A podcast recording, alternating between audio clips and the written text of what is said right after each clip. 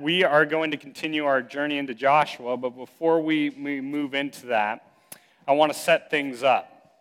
So in 1999, one of the coolest movies came out, especially for a kid my age at the time, being in an IMAX theater.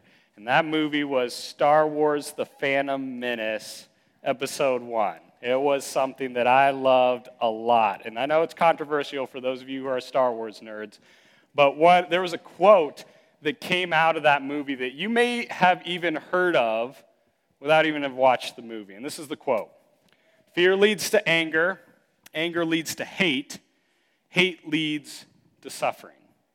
Now, this comes out of the voice of a little puppet, or I think it was a puppet at that time, maybe they digitized him by then, little Yoda, who speaks this phrase. The reason I bring it up is because there's a profound truth that comes out of that, and I want to illustrate that so you can understand why we're going to be looking at this idea of fear and how it plays into the life of the church. So let's back up two years 2020. We have the coronavirus spread out onto the global scene, and about three months into that, we started seeing a lot of controversy come up around that. And we saw it especially within the church. And looking back over the last two years, I couldn't help but notice just several veins of fear that was driving society. And they were often polarized against each other. So you would have a fear that could often lead people because of the disease and the way it operates, a fear of death that could happen because of that. And it would lead people sometimes to, to react in a strong way because of that. But then on the other side, there was fear of societal change. There was fear of freedoms being curbed. That also led to certain ways in how people acted. And what you saw often was those two fears clashing into each other again and again. And I remember this, this phrase, it even came out of, out of me at one point. When looking at the, a person who thought differently, there would just be kind of this question mark, you know, raised eyebrow, like, how could this person think this way? And you see this fear developing, and all of a sudden it leads to what? It leads to anger. There was a lot of anger that's happened in the last two years. And that anger would even lead to hate, and that hate would lead to suffering. Let me give, I, I go to a seminary, um, almost done actually. Next semester is my last semester. And so I heard just different accounts of the church and how they were walking through this. And it was amazing how this one issue would lead to people to end relationships that had lasted for like a decade, all because of this.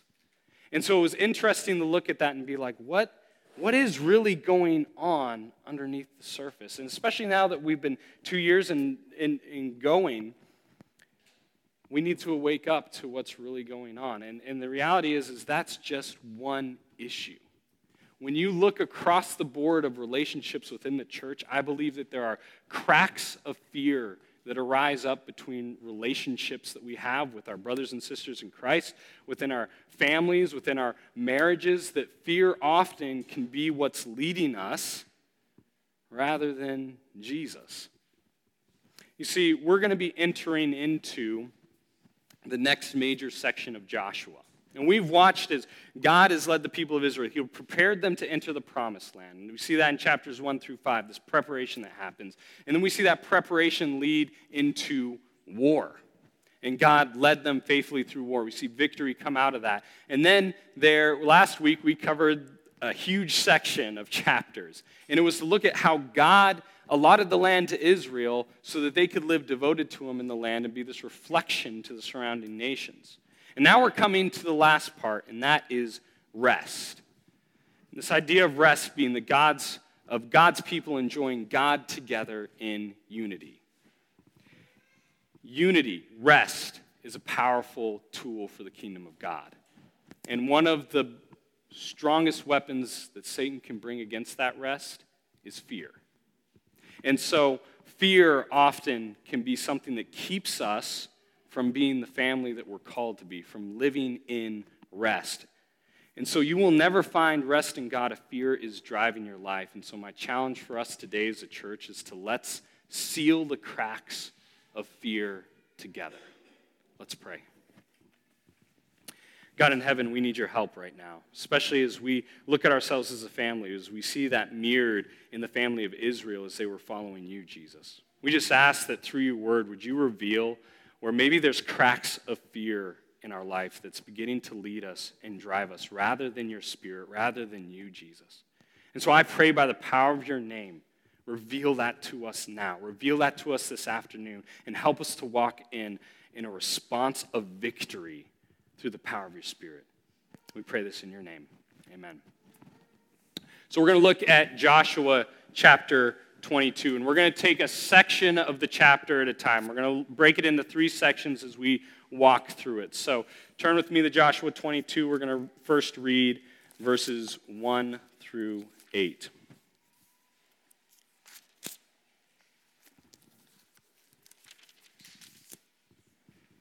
says this At that time, Joshua summoned the Reubenites and the Gadites and the half tribe of Manasseh, and said to them, You have kept all that Moses, the servant of the Lord, commanded you, and have obeyed my voice in all that I have commanded you. You have not forsaken your brothers these many days, down to this day, but have been careful to keep the charge of the Lord your God. And now the Lord your God has given rest to your brothers, as he promised them. Therefore, turn and go to your tents in the land where your possession lies which Moses, the servant of the Lord, gave you on the other side of the Jordan. Only be very careful to observe the commandment and the law that Moses, the servant of the Lord, commanded you to love the Lord your God, and to walk in all his ways, and to keep his commandments, and to cling to him, and to serve him with all your heart and with all your soul. So Joshua blessed them and sent them away, and they went to their tents. Now, to the one half of the tribe of Manasseh, Moses had given a possession in Bashan. But to the other half, Joshua had given a possession beside their brothers in the land west of the Jordan. And when Joshua sent them away to their homes and blessed them, he said to them, Go back to your tents with much wealth and with very much livestock, with silver, gold, bronze, and iron, and with much clothing. Divide the spoil of your enemies with your brothers. So, this is setting the scene right now. The war is ended. The land has been divided, and now they get to be in rest. So we get a picture of this, and uh, if we back up in Joshua 21, looking at verse 44, it says, And the Lord gave them rest on every side, just as he had sworn to their fathers. Not one of all their enemies had withstood them, for the Lord had given all their enemies into their hands. As we look at this, this is a big picture of Israel in relation to their enemies. But if, if we look at the last few chapters, there was still a lot of work to be done. Israel was called to go in and, and still work the land, and, and not only just finish claiming the land, but also the relationships that they're supposed to have. These aren't just 12 tribes that are separated, they're a family, and they're going to have to work at maintaining that relationship within each other, but also their relationship with God. Again, going back to this idea of what rest is God's people enjoying God together in unity. God has given them many good things, and they're called to enjoy it. And we need to see this relational base to what rest looks like. So if you look at Hebrews 4:11, Hebrews chapter 4 is a great chapter to read because it's reflecting in the New Testament on these stories that are happening in Joshua. And in Hebrews 4:11 it says, "Let us therefore strive to enter rest so that no one may fall by the same sort of disobedience. So this is the reality is when we sin, when we rebel against God, when we put ourselves in that position of authority rather than God, it breaks that rest that we can have with God and thus with our brothers and sisters in Christ. And so there's this command in Hebrews saying, "Let us therefore strive to enter that rest." Meaning we got to put work in for that rest to actually happen. And so then, what does Satan do? We mentioned this a little bit earlier. Satan will do whatever he can to disrupt that rest. And fear is a means of doing that. Fear is a powerful emotion. Fear, in and of itself, isn't bad, right? Like if you're fearing a bear in the Alaska wilderness, it's probably a good thing. Helps you keep safe, helps you not do something stupid where your life could end.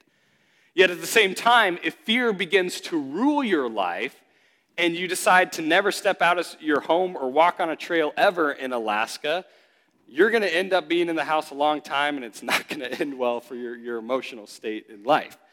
That's fear ruling rather than, than it being in its healthy place.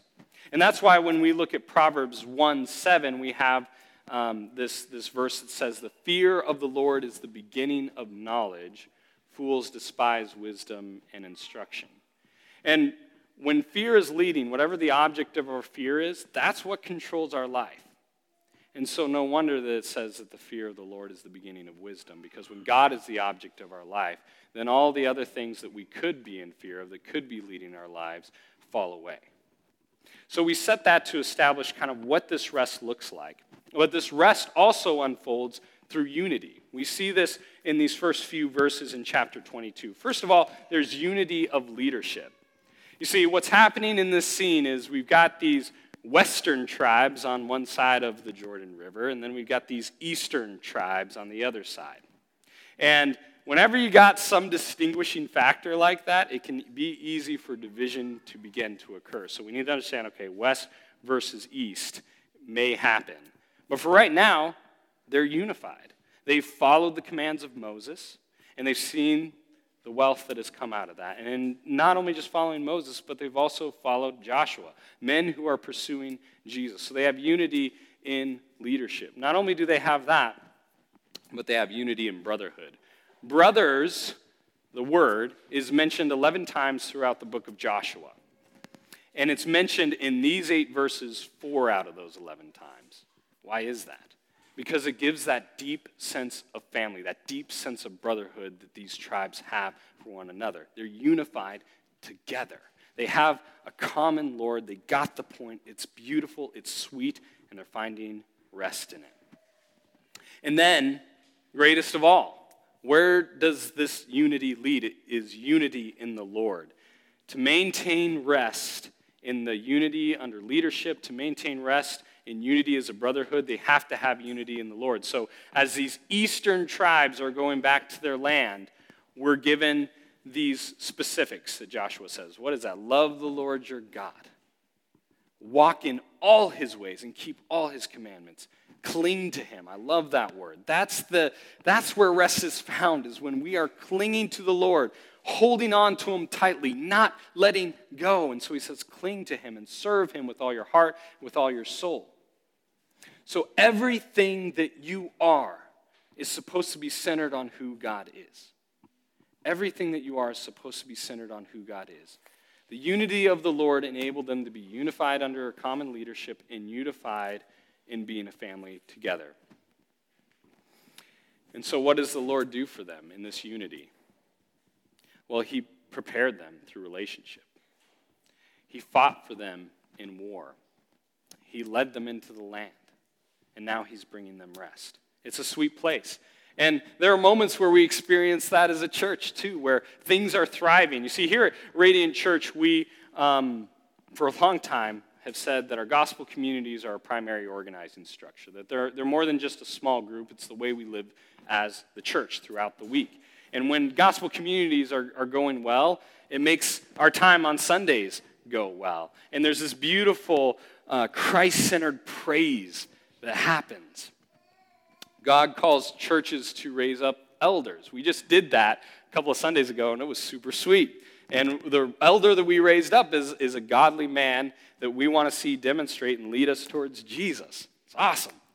We're also called family because Jesus shed his blood for us. That's what unites us.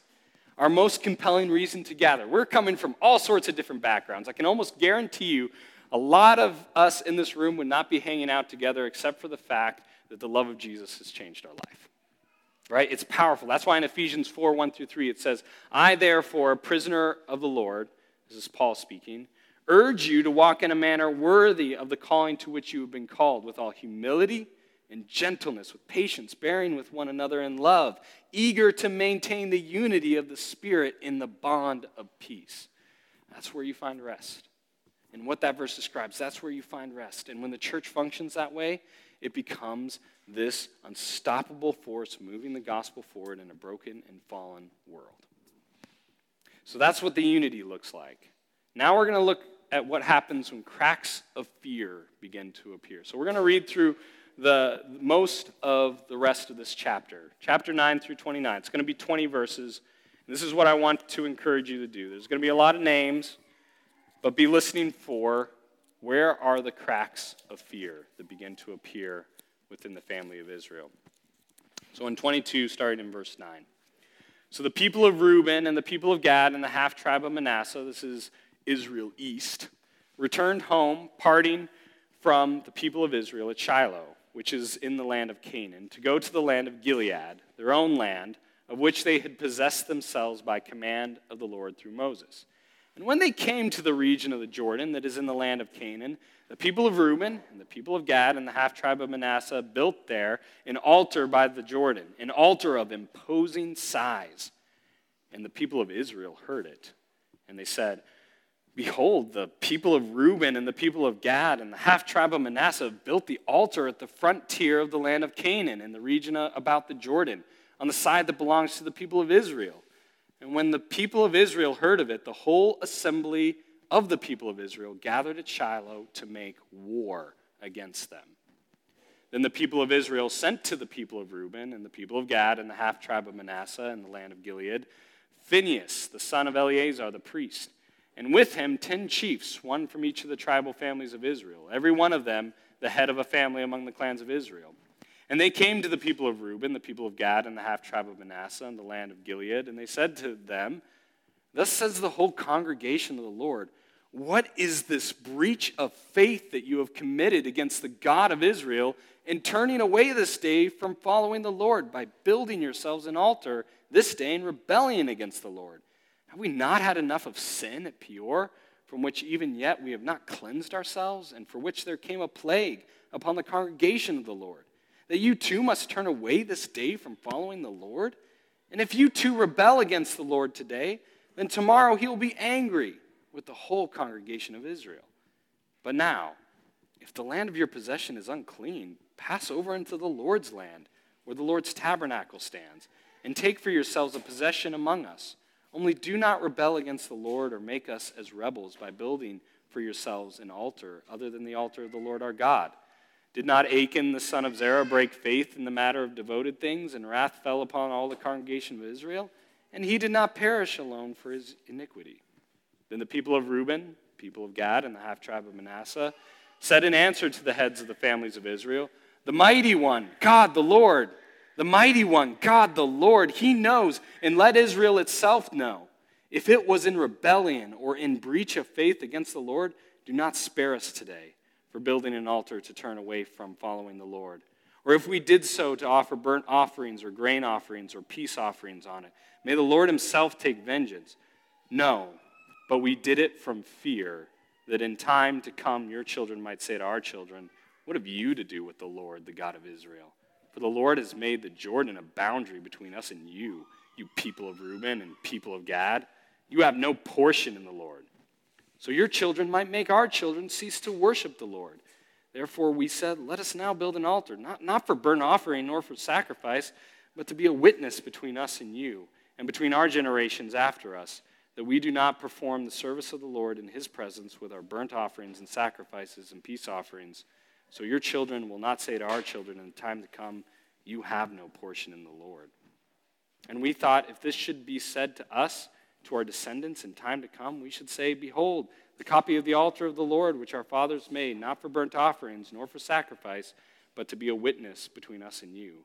Far be it from us that we should rebel against the Lord and turn away this day from following the Lord by building an altar for burnt offerings, grain offerings, or sacrifice, other than the altar of the Lord our God that stands before his tabernacle.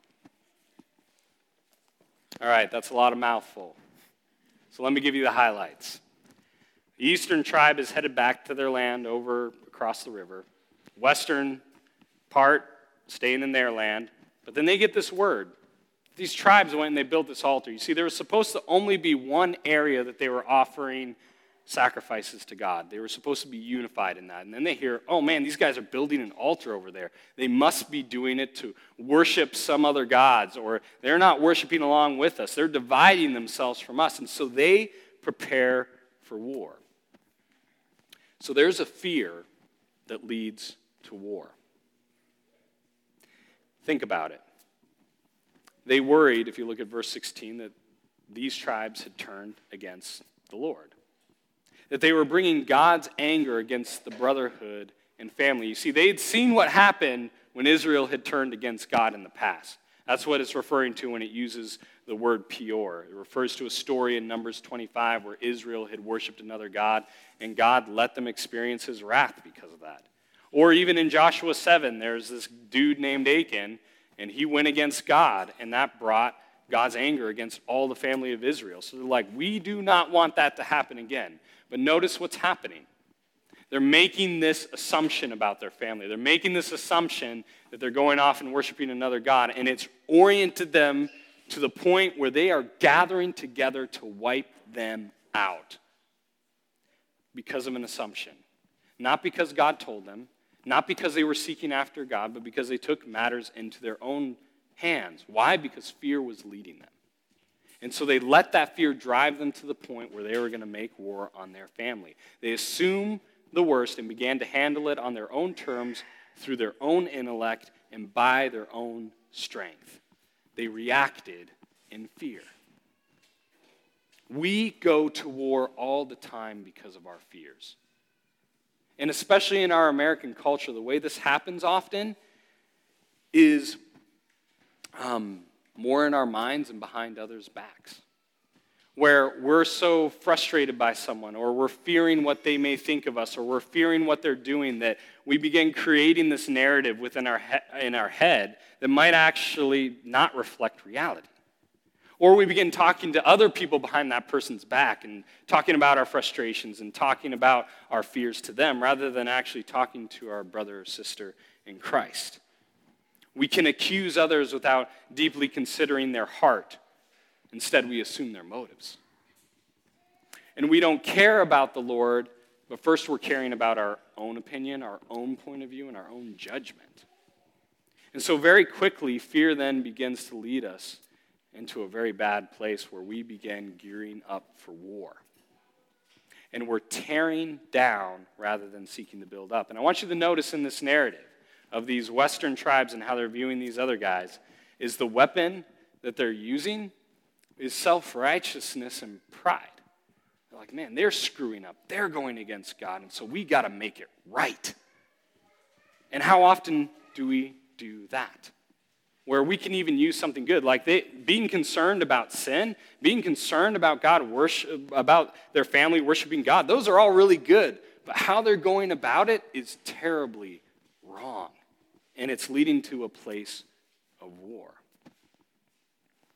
But this isn't the only kind of fear that we're seeing happen. There's this fear that leads to war, but then there's this fear that leads to self protection, building protective walls because of fear. So if you go all the way back to, to verse, 9, verse 9 and 10, we get this kind of unassuming verse where it talks about these eastern tribes and they're creating an altar of large size, and it kind of goes into the narrative. They never communicate to their family about what's going on. Have you ever thought about that? It's a simple thing. It doesn't happen. And what happens as a result? What would have happened if they would have gone to him and saying, hey, we got this idea. We're afraid of what may happen in, in the future. So we thought, hey, maybe this altar can serve as just this like sign, this testimony that we're unified behind worshiping God. But instead of communicating, they just go and do it on their own. Why is that? What's the fear that is driving them? Their fear is, is that later on down the line, the Western tribes' kids are going to say, hey, you guys across the Jordan, you have nothing to do with us anymore. And we're going to keep you at arm's length, and the division's going to be created. They assumed the worst of generations to come. We see that in verse 24. And there's this phrase that's used twice. They're afraid that this division will happen, and one side's going to say, You have no portion of the Lord. So they gave up the security of rest and instead gave into the insecurity of fear. Okay? And this is something I've struggled with personally, where we're afraid of what could happen in the future, and so we react out of fear and we, try, we trust ourselves with our own self protection rather than trusting Jesus. Look at Psalm 127 2 with me in our prayer time before, before the, the gathering, we gather at 3 p.m. to prayer, pray. And we prayed out of this psalm, Psalm 127. In verse 2, it says, It is in vain that you rise up early and go to late to rest, eating the bread of anxious toil, for he gives to his beloved sleep. So it's describing this person who is just anxiously striving, getting up early in the morning, staying up late, thinking, hey, by my own strength, by my own power, I can set up my way of life. And yet, all it's creating is this anxious toil that's like this bitter bread that they're consuming. And so, this happens so easily to us as well, where we let anxious toil be what infuses us, this crack within our own heart of fear. And it leads to a lot of passive aggressiveness, where we're like, you know what, I'm not going to have that conversation with that person. It's probably going to create more problems than good, and the conversation never happens. Or you slowly start to distance yourself from your family, even within the church. Why? Because you're afraid of what the other person may think about you if you're open and honest. And, and what does vulnerability do? When we're vulnerable with people and we start talking to them, it opens you up. What, and, and those questions start getting lodged in your head of what will ha- happen if I'm vulnerable in this moment? Because maybe you've received backlash in the past because you were willing to be vulnerable, and you're afraid that may happen again.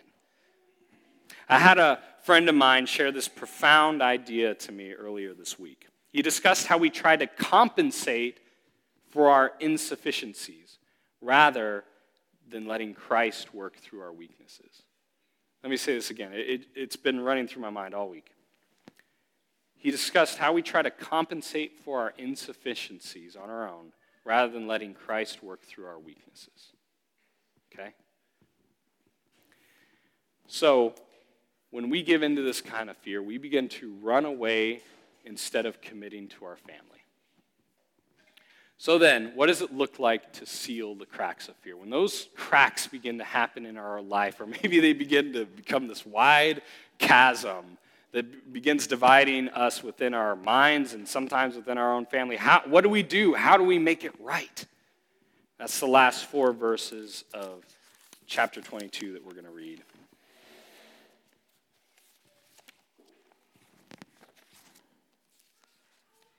So 22, starting in uh, verse 30. When Phinehas the priest and the chiefs of the congregation, the heads of the families of Israel who were with him, heard the words that the people of Reuben and the people of Gad and the people of Manasseh spoke, it was good in their eyes.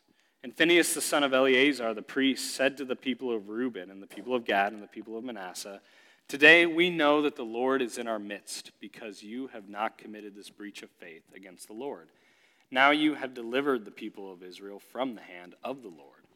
Then Phinehas, the son of Eleazar, the priest, and the chiefs returned from the people of Reuben and the people of Gad in the land of Gilead to the land of Canaan to the people of Israel and brought back word to them. And the report was good in the eyes of the people of Israel. And the people of Israel blessed God and spoke no more of making war against them to destroy the land where the people of Reuben and the people of Gad were settled. The people of Reuben and the people of Gad called the altar witness. For, they said, it is a witness between us that the Lord is God. So, what does it look like to seal the cracks of fear? First of all, cast your cares on Jesus. Notice one of the primary characters in this is a priest. His name's Phinehas. He's the son of the high priest, Eleazar. And this is so key. Whenever you're reading the Old Testament and you see things like this, it's an image anticipating Christ and what he was going to do when he came. That he was going to serve as this priest, as this go between, because humanity stood opposed to God. There was a giant rift between us and God because of our sin, and Jesus was the one who could bring that together. And so we see this priest bringing unity between the tribes of Israel, and so likewise, when we look at Jesus, we see him bringing unity between us and God. This is why Hebrews 4 14 through 16 says this Since then we have a great high priest who has passed through the heavens, Jesus, the Son of God, let us hold fast our confession. For we do not have a high priest who is unable to sympathize with our weaknesses, but one who in every respect has been tempted as we are, yet without sin. Let us then with confidence draw near to the throne of grace, that we may receive mercy and find grace to help in time of need. When fear begins to drive you, turn to the great high priest. And, and this is the thing I want to encourage you in is sometimes we, we use those phrases like go to Jesus or lay your burdens before Jesus. And then you have to ask the question, what the heck does that even mean? What it means is that when you can go to conversation with God, you need to unload everything that's actually in your heart. Have you ever had real and honest prayer with God where you just let go? Where you're saying everything that's going trust me, he knows what's going on in your heart. So to be able to speak it out loud, what it does is you're actually recognizing what's going on in your heart and you're laying it out before him and saying, Here is all my junk. I can't deal with it on my own, and I need you to come and relieve me, God. I need you to take the burden of these fears and take it off my shoulders because I'm not enough. You cast your cares at the feet of Jesus because he's the only one who can handle it. But not only do we see this, we see that listening happens. This is another way to seal fear. You see, the Western tribe, they were gathering for war, but what did they do instead of just automatically going and going to war against their family? They send the priests and they send representatives to go and hear them out, to go and see what's actually happening. And sometimes that's what we need to do. Sometimes we're going to war in our minds or we're talking behind other people's backs without actually hearing the person and understanding what's really going on in their hearts, why that's going on. I mean, think about it in your, in your workplace, in your marriage, in your family, how easy it is to just go right to assumption rather than actually kind of going forward and being like, what's really going on? And, and maybe you need a third person to be there, kind of like the priest or these representatives to be like, I'm having a hard time really understanding this. Can you help me understand? And I started off with that COVID analogy because you know what happened also during COVID? Man, there was these beautiful moments where people with very different views on what was happening still hung out together, still figured things out, and it was so beautiful. Rest was able to happen in the midst of controversy. And how beautiful was, was that? And often it was because listening happened. Yeah, maybe not mean that you agree in the end, but they're willing to hear the other person and hear their heart. Listening is so key. Look at how Jesus listens throughout the Gospels. If you want just something to look at if you're reading through John or Matthew, listen to that. Listening well. And then the last thing for sealing up cracks of fear is putting the Lord in the highest place instead of yourself. And this is what's so beautiful at the end of these last few verses. We see a couple of things. First, in verse 33, there's even this term of blessing God. Man, how awesome it is when we are unified together. We're in, we're in love with each other as the church, and we're able to bless God because of it. And then in verse 31, it says, Today we know the Lord is in our midst. Why? Because unity is able to happen, rest is able to occur. Verse 34, they're talking about this altar that was made that became the center of controversy. It is a witness between us that the Lord is God. So the very thing that caused disruption, war, fear, now becomes something that's good and right and something they can look back on. And this is the thing I want to encourage you with. When you put the Lord at the center, you're able to see reconciliation happen, you're able to seal up the cracks of fear. It becomes a memorial relationally to look back on and see the power of God at work. And it takes effort. It takes effort. It takes striving to see rest happen within the family and our relationship with God. But when it's done right, how beautiful is that? There's this verse, Philippians 4 6 through 7. I memorized it when I was, when I was a young lad. And it said this Do not be anxious about anything, but in everything by prayer and supplication with thanksgiving, let your requests be made known to God, and the peace of God, which surpasses all understanding, will guard your hearts and minds in Christ Jesus. And I remember like quoting that verse, and times when I've been super anxious, I'm like crying this out and wondering like, God, just take the anxiety away. I'm trying to give it to you. Why isn't this working? And I think sometimes it's because I haven't actually gotten to the point where I put the Lord in the highest place in my life. If you back up just a couple of verses in Philippians in verse uh, chapter 4 verse 4 it says, "Rejoice in the Lord always." Again, I will say rejoice. Let your reasonableness be known to everyone. The Lord is at. The Lord is at hand. Sometimes I don't have that recognition going on in my heart. And when you don't have that going on, yeah, you're going to have anxiety. Yeah, you're going to have fear ruling your life. Yeah, you're going to have this separation happen. The Lord has to be at hand in your heart. He has to be Lord, not you.